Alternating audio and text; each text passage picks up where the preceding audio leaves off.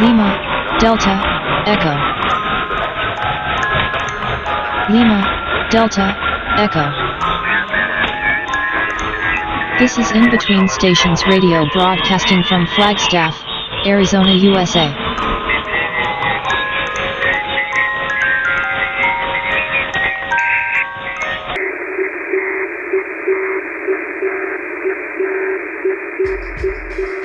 Good morning. Welcome to In Between Stations Radio, depending on what side of the world you're on. Morning, night, asleep, awake. You know, it's pretty weird when you live on a planet and you live upside down your entire life and you think you're right side up. depending on where you're at. Yeah, we live in this big, huge round circle. Of course, I have some friends that think the earth is flat, and they have all the reasons as to why that is. And I'll tell you what, if I get drunk enough, it does seem flat. no, I don't get drunk that much. I have an occasional beer. I sort of avoid alcohol for the most part. I've learned from sad experience, especially in the military, to not drink too much alcohol. Um, yeah, moving on. Uh, Murky is still asleep in her bed at her house. I'm not sure who she's with or if she's by herself. Murky, are you listening on your shortwave radio to to our broadcast? If so, wake up and get in the station. Well, I got up, oh, I think about 5 o'clock this morning. Uh, it's the 4th of July, by the way, I guess. Um, I was going to make this whole broadcast about my anti-patriotism since coming home from a war. Uh, I'm I'm proud of my country, I guess, to some degree, but I'm not proud of some of the things we've done. I don't want to go there. So, all right. Anyway, I got up, made my one cup of coffee. I might have two this morning just to get myself going. You know, I'll do things to get ourselves going, especially in the morning. I put my to- I pushed my toaster and my toast went down, and uh, you know I'm making my coffee, and just stumbling through my day. You know how it's almost like you have Alzheimer's. Sometimes you're trying to get your your, uh, your body to move, to wake up, because you know naturally when you're asleep, your body shuts off your your muscles. That's why we have this kind of uh, frigid lock we talk about. Oh my God! I woke up and I couldn't move my body. I woke up from my dream and I would I wouldn't my body wouldn't move. Well, that's natural. Because if your body moves, and I've had a couple of friends that sleepwalk, pretty freaky. They have their eyes wide open and they like, you know, go in the living room and get a book and then they put it on the table by by your coffee table. You know, this is when I had roommates in college. And they, and they get all this stuff out of the living room and put it in your room, not their room. And their eyes are wide open and they're totally asleep. They don't see you pretty strange if somebody sleepwalks. Uh, so it's not healthy to be sleepwalking while you're asleep or driving your car. I don't know if anybody drives their car while they're asleep. It seems like some people do. Kind of a dangerous thing. So your your body automatically shuts off, you know, the movement. So you, when you're having a dream, if you're running or, or walking or talking, uh, you don't go anywhere, and that's probably that's probably uh, pretty smart thing, don't you think? you know, you're sitting at Walmart at three in the morning and the doors are closed and locked and, and, and you you're dreaming you're in the store. But you're not really in the store. So you just your legs keep walking with your face against the locked glass of, of Walmart. But you think you're in there. I don't know. Anyway, my toast popped up but it wasn't it wasn't browned or anything. It wasn't toast. It was still the same stupid bread that I put in there. and so I'm like, the bread that I put in the toaster, I'm like, what's wrong with my toaster? I've had this thing for 25 years, and and I tried it again and again, and it just wouldn't uh, it wouldn't toast my bread. So I turned on my oven and put it in there, and then forgot my toast was in the oven and burned it up. Uh, you know, so I guess I'm going to have to buy a toaster. All right, the reason I'm bringing that up is there's this thing called the scientific method. I think way back over 400 years ago, that famous astronomer we all talk about, Galileo, come up with the scientific method. And um, to try and figure things out, especially the motions of planets and, and, and stars. And, you know, they didn't have that great of telescopes back then, so you had to have a pretty good mathematical thing going on to figure out the orbits of planets and what they were doing when they'd rise and set. So Galileo came up with a scientific method. What is that? I think there's seven steps in the scientific method, and you know, it's the same way. How, how am I going to figure out? And I have friends that do this. I, I have a couple friends. I'm actually going to take my toaster over to them. I have one friend. He's a pretty good sort of pseudo-scientist, and he's going to come up with some steps on how to fix my toaster better than I would would do. Let's see if I can remember uh, the seven steps that I learned way back in my freshman year in college. we we, we, we kind of use all these, you know, some of these steps when we try to figure out problems. So, you know, it's not like the scientists is like these are real technical. They can be technical, but there's seven basic steps. And I'm trying to remember. I think the observation, you know, the, to- the toaster's broke, uh, uh, the to- it, or it doesn't toast toast. It works, but it's not the little uh, heating element inside the toaster isn't working. So, so why, why, why is that? So that's observation and question, I think. And then you do a little research. Uh, maybe you look it up on the internet and figure out what could be the problem with my toaster. And then you form what's called a hypothesis. Well, maybe because it's 25 years old and you drop, I dropped it a few times. One time I got uh, mad at it uh, because it would only make, you know, do do the the the warm toasted bread occasionally, so I put it under my bed and left it there. And I never bought another one. I pulled it back out. It seemed like it was working better. So I formed a hypothesis. Age, you know, maybe that's why it doesn't work. Maybe I need to just buy a new toaster, but I'm too cheap, so I'm going to get my friend to put a new heating element in there because he has several toasters. He's kind of into collecting toasters. Uh, and then you know you start to te- test things with experiments. You know, figure out why it isn't working, and uh, analyze your data, uh, and then report the conclusions as to why you know the toaster isn't working. So you know, there's all these. So there's basic seven steps in uh, the scientific method. Then I'm going to look at something that Galileo, sort of, some scientists say, screwed up on in the scientific method. Let's see. Oh, let me have some coffee here. Yeah, I gotta stay awake. It's, the sun still hasn't come up. The stars are still out. Which, I, which I'm gonna get to another little story here. Outside the realms of, of, of toasting my bread. God. So, out of all these methods that uh, Galileo came up to, to sort of solve problems with what we now, we, we credit him, I think, basically with coming up with the scientific method. He left out something that's really important. That's called human consciousness, why we think. It's kind of a fuzzy area. So he kind of bracketed out the, the problem with human consciousness. Why are we, why do we think? Why are we conscious? And that today, oh, let's see, back in 1998, two prominent scientists, neuroscientists, I, I can't remember this. God, I wish I could remember their name. Uh, let me think here. Uh, let's see. I think Christoph Koch was one, and David uh, Chambers, Ch- Chalmers, I don't remember. So back in 1998, 1999, they made a bet with each other that science would solve the problem of consciousness. You know, come up with an, object, an objective reason why we're conscious, uh, and um, you know, with the scientific method. And I think it was uh, Chalmers that said, uh, "I'm probably saying his name wrong. I'm glad Murky isn't here to correct me." you know, they're gonna.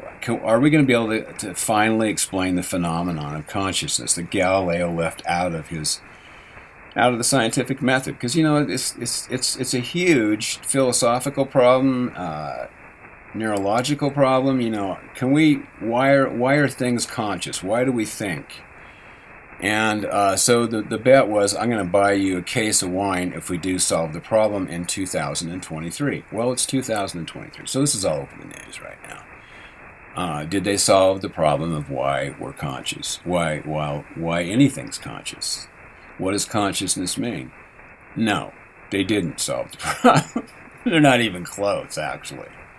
So I, I think Chalmers, who said we wouldn't, and then Koch said we would, uh, Chalmers won a case of wine. You know, and it's it's a friendly little thing. Uh, can we do it? Can science figure this this incredible question out? Uh, and so, uh, and I, I, think I'm going to go into the detail about this a little bit more. This is not going to be a long broadcast, um, just because it's the Fourth of July and I want to do something else other than be on the radio today. So, um, yeah, 1600s, Galileo come up with the scientific method, blah, blah, blah. blah. Uh, and then this thing that uh, some people call Galileo's er- error. What, why, why are we conscious? Well, conscious. Why are, why are things conscious? What is thinking? Uh, and, and, let's just leave that out, okay? so, and pretty pretty wise decision because uh, for over 400 years we've been de- debating back and forth just you know what what that what consciousness is and why is that even important this morning i don't even know if i'm fully conscious i think i'm still half asleep which brings up something else Anil Seth i'm not sure when he did this it was recently is a neuro uh, oh he's a neuroscientist so he he he, he studies the the processes and properties of consciousness we do know that some people do not have mental images. They can't form mental images, objective images in their mind. It's called a, sort of a silence of the mind. It's, it's, it's a sort of seen as a, well, not a defect, but it's a, it's a problem. And, and so there's different, we know people are born without the ability to formulate uh, set solid mental images. Uh, and it's, it's, I can't even remember what that's called. Um, and I, I, I don't have anyway, there's people where their their thought processes are a lot different than what we a so-called normal person, and uh, uh, and then there's people that have amnesia that can't remember certain situations uh, in the long term and even the short term, and uh, there's people that are sort of half conscious like me right now. Still trying to wake up, and I'm on the radio. In between stations, in between everything, in between being conscious and not conscious. Anil Seth not that, that sounded like Smith. Anil Seth, S E T H. Come up with this term called that called controlled hallucination. That when we're conscious, we have this thing going on called controlled hallucination. I'm, trying to get this straight. Whoops. So basically, uh, when you're dreaming, and I, you know, I talk about this all the time because I have real, uh, a real powerful recall for, for dreams, all different kinds of dreams, nonsense dreams, repetitious dreams, and then what I call the narrative dreams, which I, which have been going on for since I've been a little boy, where I visit cities and realities, and I'm someone else, totally someone else, and I have this whole life, a family or not a family, or I'm a professor at a college, and I keep revisiting these dreams, and they keep adding to themselves through the years and you I, and I have I can't tell I can't tell until I wake up that I've been dreaming because that reality's so set. You're breathing, the sun's there, or, or, the moon's there. You have a car, you have a family, you're talking. This may go on for hours and for for years, and the complexities of that reality continue to multiply. So when I wake up, I'm like, oh my God, that's a dream. So that you know, I've, and this isn't a fascinating topic. And in between stations, the butterfly and the man dreaming he's a butterfly, or it's a butterfly dreaming he's a man and uh, you know this whole thing and, and, and, of course that that can deal with states of consciousness it's also about the progressive levels of, of the afterlife you know we're we're we're sort of a caterpillar crawling around humans and then we become something else uh, and and the uh, the the uh, the Phaedrus the Phaedrus by uh, Plato, Socrates, it talks about this. So we evolve into this incredible being. With this is where the whole concept of angel wings comes from, with wings, and it's compared to the cicada, which is this uh, creature that lives underground, sometimes as long as 13 years or more of its life, and then comes out for this very short time and gets this body and flies all around. Pretty, pretty amazing. just a short time. So it, it evolves into this fantastic creature that can fly. It's been underground most of its life. That's compared, mortality is compared to being underground. You got this. You, you only you're only living a half life, and then you emerge into this flying, fantastic flying creature, this butterfly. So that, that's part of that. But in this conversation today, or whatever it is, tonight, this morning, God, I wish I had my toast with hot toast with butter on. I, I, I am tempted just to go out and buy a toaster get one from the used store. Why did that thing break? You know, I used to have a name for that toaster. Frank the Cooter? Something like that. I don't know. oh, yeah. Anyway. Okay, hold on. All right. So, Anil Seth came up with this thing called, a neuroscientist called controlled hallucinations. So the thing supposedly we're not doing in our dreams, which I, I, I will argue with him, we're not comparing, you know. So the objective reality that's out there is um, we're not seeing it that way. Our, our the, the dynamics of our mind, the dynamics of the dream, are centered around our personal feelings, our personal dynamics and physical makeup in our brain. Each of us think differently. Each of us dream differently. But the the the difference between being conscious and unconscious is when you're unconscious, supposedly, and I, I, I sort of argue with this because I'm doing this in my dreams. I, am doing the same thing I'm doing when I'm conscious. You, you're comparing, uh, you're comparing, uh, so lucid dreaming, that means you're aware that you're dreaming. There's all kinds of definitions to lucid dreaming now. It's, it can be complex, but you're aware of, of your dreams. And, and, and, and it's in that dream state you're in is entirely convincing. You don't know you're uh, dreaming until you wake up. So the thing we're doing when we're conscious is we're con- we're con- we're continually comparing different states uh, of, of mind, different things that we're observing. That's a tree. That's the sun. That's a car going by. I'm talking to my wife or my girlfriend, or she's talking to me. Or you're talking to your boyfriend. Uh, he has his same old blue eyes and his brown hair, and uh, and, and, you're comparing things. And a, a, bird just flew by in the tree outside the window, uh, and so you're comparing. You, you, sort of have this baseline of knowing that you're conscious, of knowing this is normal. You know, nor, this is the normal baseline to how you how you see things, and that that's consciousness. So what what uh, what Seth is saying in, in, our dreams is we don't do that. We're not comparing different states of mind. Like, uh, why does my tongue have have teeth on it? Why do I have four eyes in this dream? why why why why why is my toast not toasted? Oh, it's not a dream. I taste it tastes good. I don't. so the term uh, controlled hallucinations when you're uh, conscious, awake is you're comparing different states of, of mind of what, what's going on outside of you. And you know, when you can't do that, then you have things like Alzheimer's and brain damage, and and something's not quite right, supposedly. So that's what you, you are not doing that basically in your dreams, which I argue with. Anyway, that's controlled hallucinations that you. And so what that means is the hallucination part is we're not really seeing what's out there objectively that each person, each mind, each experience, culture, whatever, you're you're interpreting that. The, the, the world is different to each and every individual.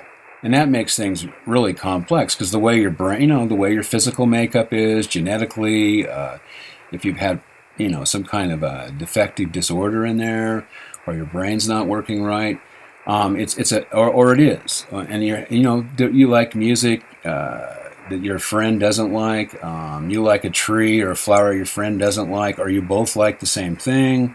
Uh, you fall in love with a with this woman that, that your friend doesn't think's particularly beautiful, but you do. And there's you know we have these personal experiences, and it turns out that's very dynamic and it's very complex, and it's hard to use the scientific method on that. And I bring, keep bringing this up. Things like emotions, love, anger, um, are, are, are belong to us. And you know, there's not going to be probably anybody else ever like you again. You have this very unique way of seeing things, and you you kind of have your own book, you have your own poem, you have your own way of expressing who you are. And I think this goes right down to to very minute things like like small animals and small life forms. They're having these experiences too, although you know maybe on, on a different level. A dragonfly sees the world different than, differently than we do. Probably just as complex. You know, I don't I don't think we're you know, I, I keep saying I, I don't think we're unique. I think we like to think we're unique, and we use the human mind to sort of set a baseline for everything else, and I, I don't think that's fair. And the more I observe wild animals, wolves and coyotes, spend a lot of time with them, the more convinced I am that there's not that much difference other than we're different beings. We have different sorts of experience. So, what is that experience you're having? What, what does religion mean? Is it really that collective or is it more personal? And I, and I think what we're finding out, the more we look at this and the more science looks at it and, and just the way we look at it, is, is our experience is, is really highly personal.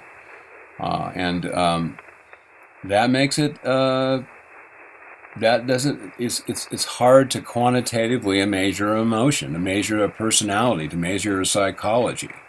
I mean, there's things we can do, but consciousness itself is this incredibly powerful uh, miracle that evades uh, into the 21st century scientists. It's still a problem. It's still something that Galileo avoided, although I think it's getting uh, closer to maybe figuring it out. I, am not sure about that.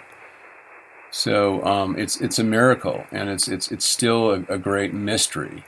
And uh, and 400 years later, we're still we're still perplexed by why are we conscious conscious? Why are we alive? And and why do we have these the, the desires we have? And why why why do we even get angry? Why do we don't get angry? Why do we have pleasure? And you know that's that's an interesting thing that uh, neuroscientists have come up because uh, seemingly the the pleasure principle is is less and less when the when things are disorganized when there's a sort of chaotic element introduced into our life.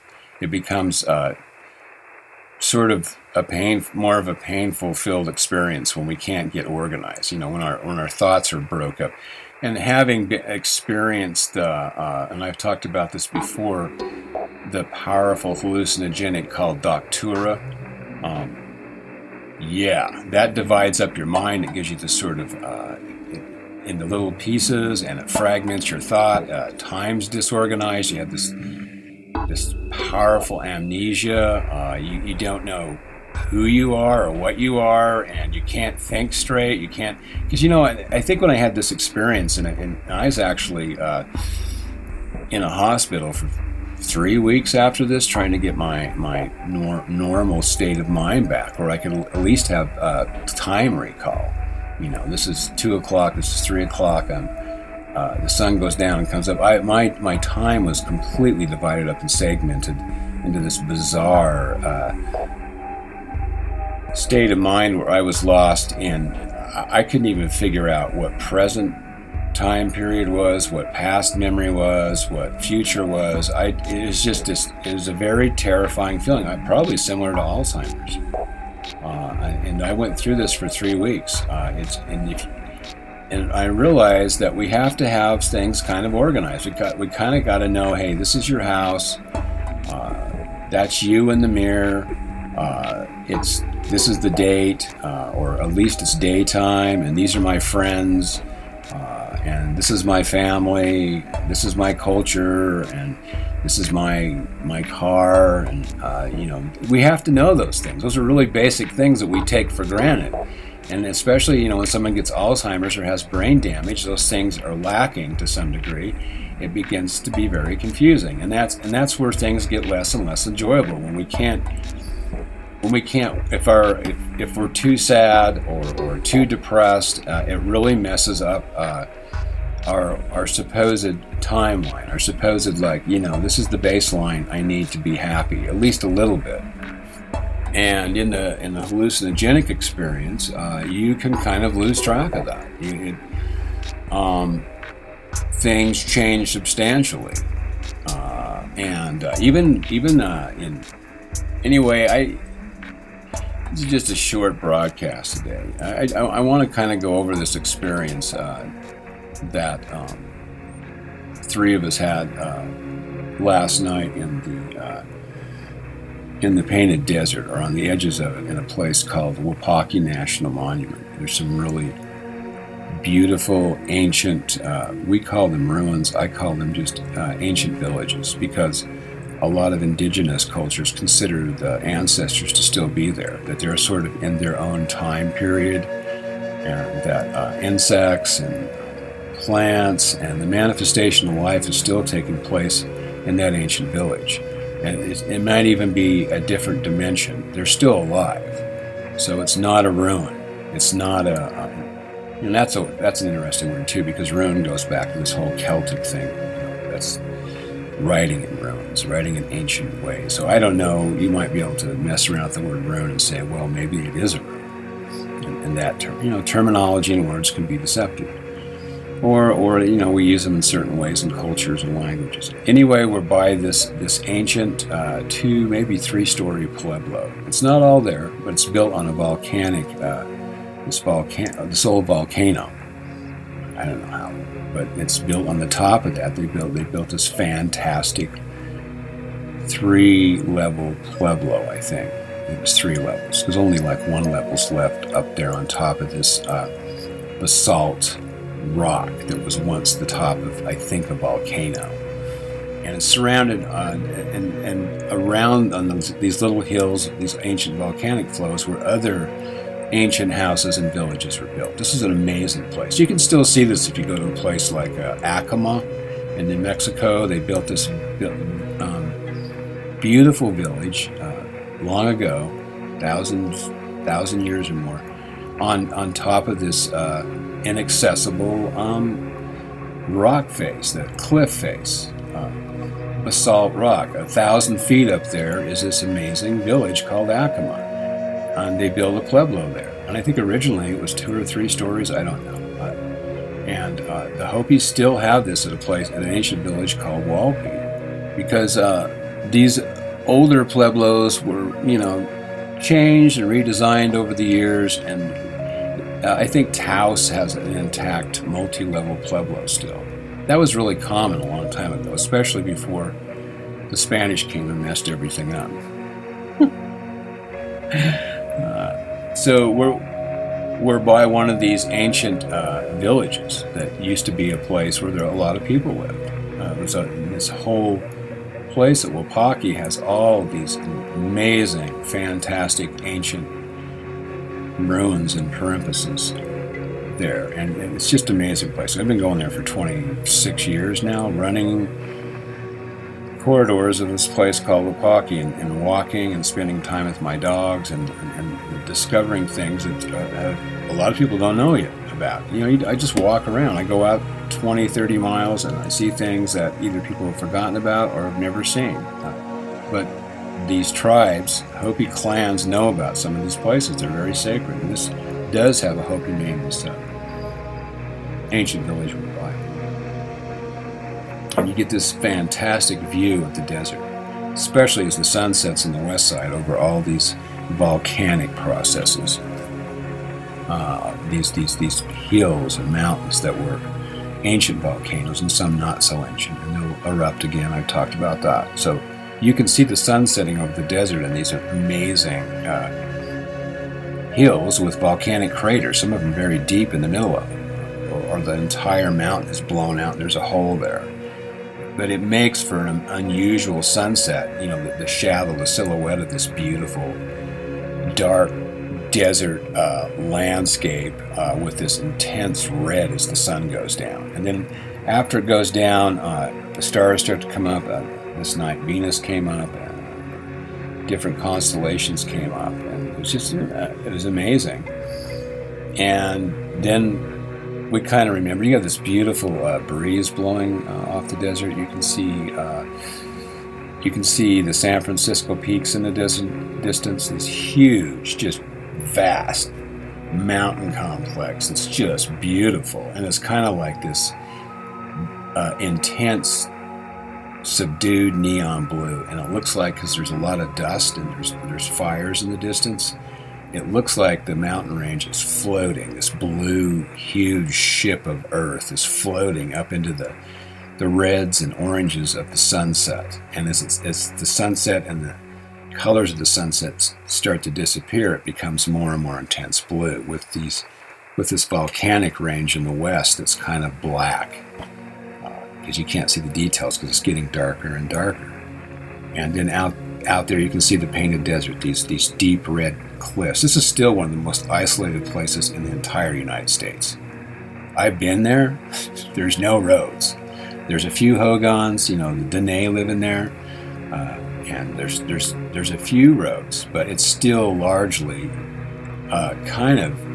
I want to put unknown in parentheses because a lot of tribes, uh, especially I have friends that are uh, Navajo that have cornfields in there and some Hopis, uh, so there are people that know it, but it just doesn't have a lot of roads, and it, it's and if you look at this uh, in satellite wise, it's just very isolated. There's places like Blue Canyon and other canyons, these, these deep sandstone canyons, deep, seductive, beautiful. Uh, some of them are two and three thousand feet deep and just wide enough for two to stretch your arms out. And then, and there's this clear waters running through the canyon. There'll be a, the wind blowing and a beautiful green uh, cottonwoods Cottonwoods are like aspens. You can hear, and they're related to aspens uh, genetically. And you can hear, you know, the song in a cottonwood tree or an aspen tree. And you, if you've been in the mountains, you know how aspens are at night, in the starlight. They just make this beautiful music. Same with cottonwoods. So in the desert, you have these deep, in the hot desert, you have these deep red rock canyons that are just virtual paradise with deep, clear pools of water you can swim in and have fish in them. Uh, and you have uh, animals living in there, like some of the some wolves and coyotes, and you have these beautiful eagles in there, and, and it's and, and, there's not roads. Sometimes you have to like go down in the canyon and walk for miles to to get anywhere, and and it's just a fantastic. Uh, these are you know my friend Katie Lee called these. Uh, skin-like, flesh-like. It's the flesh of the earth. You know, Navajo sandstone is this seductive, beautiful rock that's just smooth and it curves and flows like a naked human body. In fact, some people have called these canyons erotic, uh, sexual, um, dreamlike, surreal. And I spent a large amount of my life in, the, in, the, in what's called the canyon country, up in, in southern Utah, in northern Arizona, and what in the Glen Canyon area. So I, I know this kind of rock really well, and it's amazing. And it can drive you crazy because it's so beautiful. So there's all that out there in the painted desert, and you know this is nighttime, and and so that region out there that we're looking at in the east is is still unknown. It's still kind of like the surface of the moon, and that's what I'm going to bring up is the moon, the moon. So we're looking out there, the three of us, and we're by this ancient uh, pueblo up on this rock face and, and this beautiful, cool, sort of warm winds blowing off the desert floor. And it's just this divine moment. The stars are getting more and more intense. And the Milky Way's above us. The Pueblo's built on the zodiac. You, I mean, consciously, deliberately built on the zodiac. So as the sun rises and the moon rises and the stars come up, and all this, all this beautiful celestial, these celestial events happen. They they rise and they set over the seasons. And the sea, you know, the Hopi people, the in the ancient Hisatsinom, which is related to all the ancestral Pueblo and to an extent the Dene Navajo people, uh, it had very complex astronomy going on. these these people really knew their seasons and they knew exactly when they happened. They knew about uh, celestial events. Uh, they knew about uh, exploding stars. And they knew about and a lot of this is documented in not only their oral histories, but on these things we call petroglyphs, tuvani, writing on the walls. Uh, and the clans know about these. You know, people in the clans have a history. Of, we, we wrote this down. We, we recorded this on the cliffside, these migrations. So it's, it's and then when you get down into uh, Mexico and, into southern Mexico and into South America, like you go to Monte Picchu, uh, they had solar temples. These guys really were very exact, very intense astronomers for not having computers. And, and there, these villages and these places like in Cusco, the Temple of the Sun, were all built uh, in very exact ways. Uh, and, and, and, they're very mindful of astronomy, of seasons. So um, we, we have one of these places behind us. Like two or three thousand years ago, there were a lot of people living up there. Not a lot like we have now, like thousands, but there, you know, there might have been 40 or 50 people living up there. And that, and these people knew what they're doing. You can go up there and still see put the Pueblo together and see, my God, this is an incredibly complex and beautiful place with these little windows. And the windows are actually strategically built into the Pueblo, what, what windows are left, that you can look out that window at a certain time of year and see this star or this, this celestial event, a lunar event, or you can see the sun at a certain time, and, and it's, it's amazing. So, so it's here we are, you know, 2,000 years later, and we're looking out, and, and, you, and it's it's it's the clarity of the air out there is so unusual. It's just like mind-boggling how how well you can see things at night. You can hear the coyotes in the distance. We're playing a beautiful, I don't know, Brian Eno, Harold Budd music something like that as, as we're watching all this stuff happening it's amazing. You know we're not on the computer. We're, this is a real life physical event.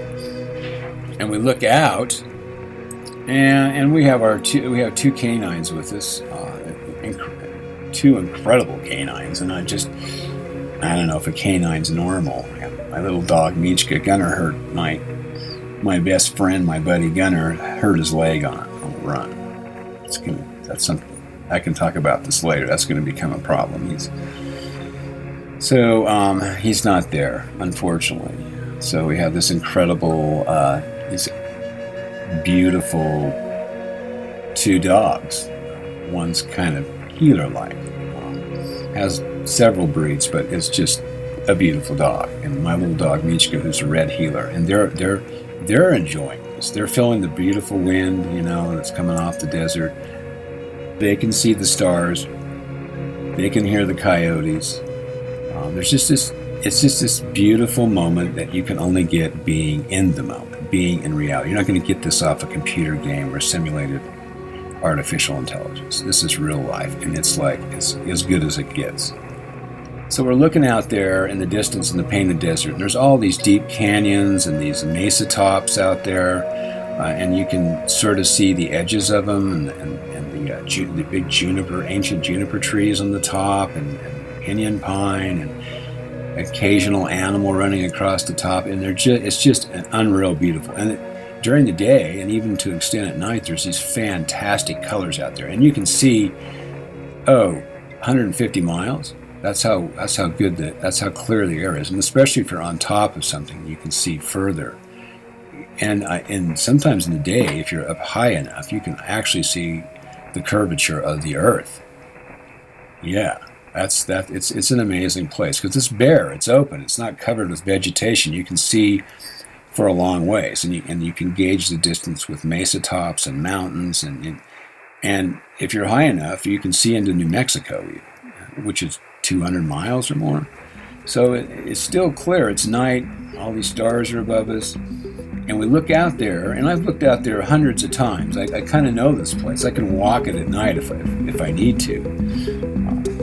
I, I, just I'm not going to get lost in a place like this because it's it's very familiar to me. So we look out and we see this this amazing. We see uh, what looks like a city, all these bright lights, uh, but it's it's far away and it's shimmering, uh, and it's it's unusually colored. And I'm like, well, that's that's what city is that? I have wait that is that Leupp on the Navajo reservation, which is a little town with not too many people in it. Uh, it's on the edges of, of the uh, Dene reservation and Hopi.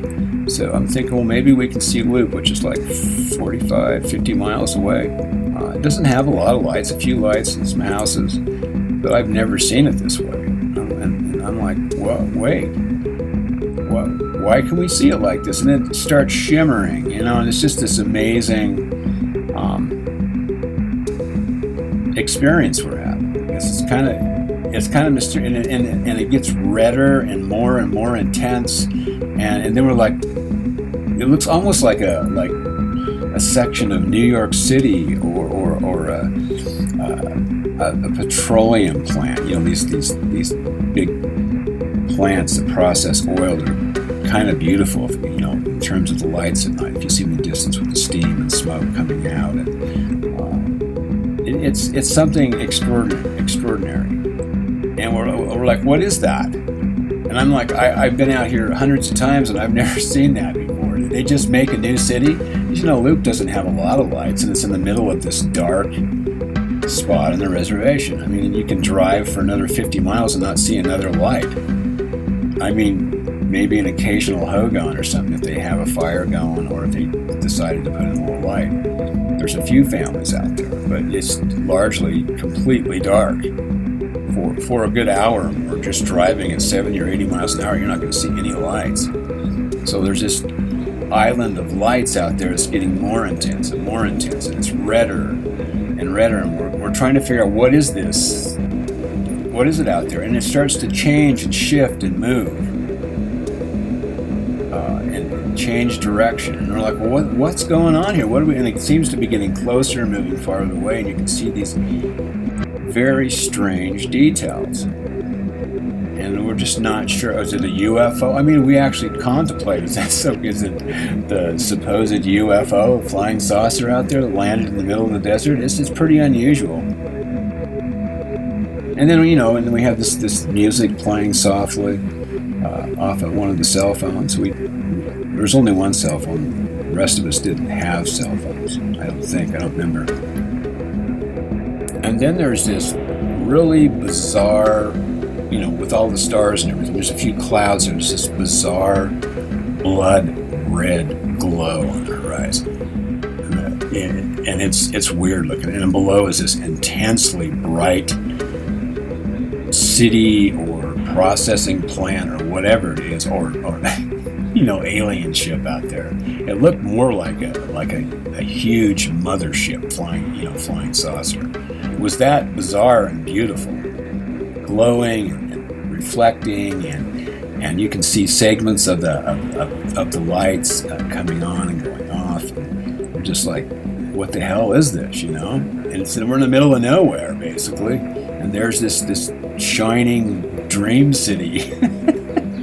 and and and so and the and the celestial event and the stars the sky is getting turning this kind of blood red, you know, with this blue cosmic glow that you have with the Milky Way and all the stars. You can still see the San Francisco peaks and the snow at the top. Uh, Nuva Tokyo, I guess I hope you say, probably not pronouncing it. Toko Asli, the sacred mountain that's still floating in the, in the dark of night. This huge, massive mountain behind us, but we're looking towards the painted desert, can see these mesa tops in the silhouette, and the sky above is this weird blood red. And then what we realize is, oh my God, it's it's the full moon. This the full moon's coming up over the the the landscape of all these mesas that go on for hundreds of miles over these deep canyons, this this what is going to become this fantastic huge moon is coming up.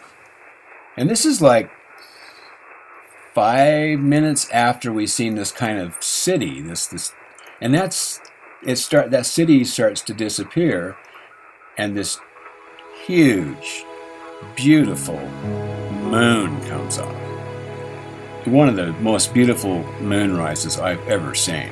And because of the smoke in the air and uh, and because of the the optical illusions, you see this giant moon. And, and it's, it's coming up and you can see the details almost see the craters on the moon. You know we don't have any telescopes or anything. And you can see the face of the moon. You know this this this haunting face you know. I like to say it's singing a song. It looks like the moon's singing a song. You can see its eyes and the eyebrows and profile and this open mouth. And and it's it's it's weird. It's it's freaky. It's like it's totally like, am I in a dream? Is this real? And then this beautiful desert breeze is blowing. And, and, and it's in this orange blood red moon comes up and we have this experience that's just you can't verbalize it you got to be there and it just it just overtakes everything else consciously and says hey i'm the moon and i'm part of the of, of this beautiful desert sky you're looking at and i've been around for a really long time and i and, and watch this folks. And it's just like it just overtakes your whole being this fantastically beautiful huge moon moonrise and um, so it goes back to what I how I how I opened this up, uh, this this uh, broadcast. We're, we're, we're almost to the end here. Um, what do we experience personally? Because each of us there were having this amazing event, but it was different to each of us. And then uh, my daughter, uh, she's she's with me, my 30 year old daughter, and her and her boyfriend, and he's kind of an intellectual uh, himself, a talented artist. My daughter is well educated and she analyzes things, you know, almost agnostic, both of them. They know something's there, but they're very rationally minded. And we're talking about, and then you got these two beautiful canines, and they're having their own experience of the moon and the stars and the beautiful song of the coyotes. They're having they're having their experience. It's totally different than ours. So each of us are having, as we talk, a different kind of experience, but it's collectively sort of got the sameness to it. And we're all just, for lack of a word, blown away. I mean, we could have been high on mushrooms and been smoking pot, which we weren't, but the experience is that intense uh, out out here in the desert. The, the real reality of that moment that uh, is so fantastically beautiful that uh, you know we're never going to forget it. But each of us are having our own experience where each of us are conscious. And I'm sure the coyotes that we can't see that are you know, making this beautiful song out there, and all the other life forms that are out in this immense, unreal, divine desert, um, they're having their experiences. And it's just this whole interesting way of, uh, of where does it stop? Where does that uh, where does where does that experience stop? I mean, how complex does it get? How beautiful is it?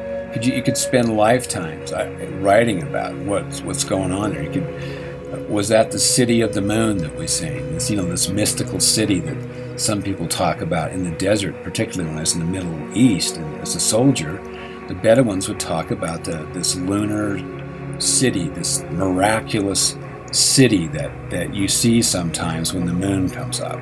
And if you can get to the gates of the of the city, you can go into this this place where the moon lives and the moon people live. This sort of divine, heavenly place. It's it's the the gates of the moon open up and you go into her beautiful celestial city.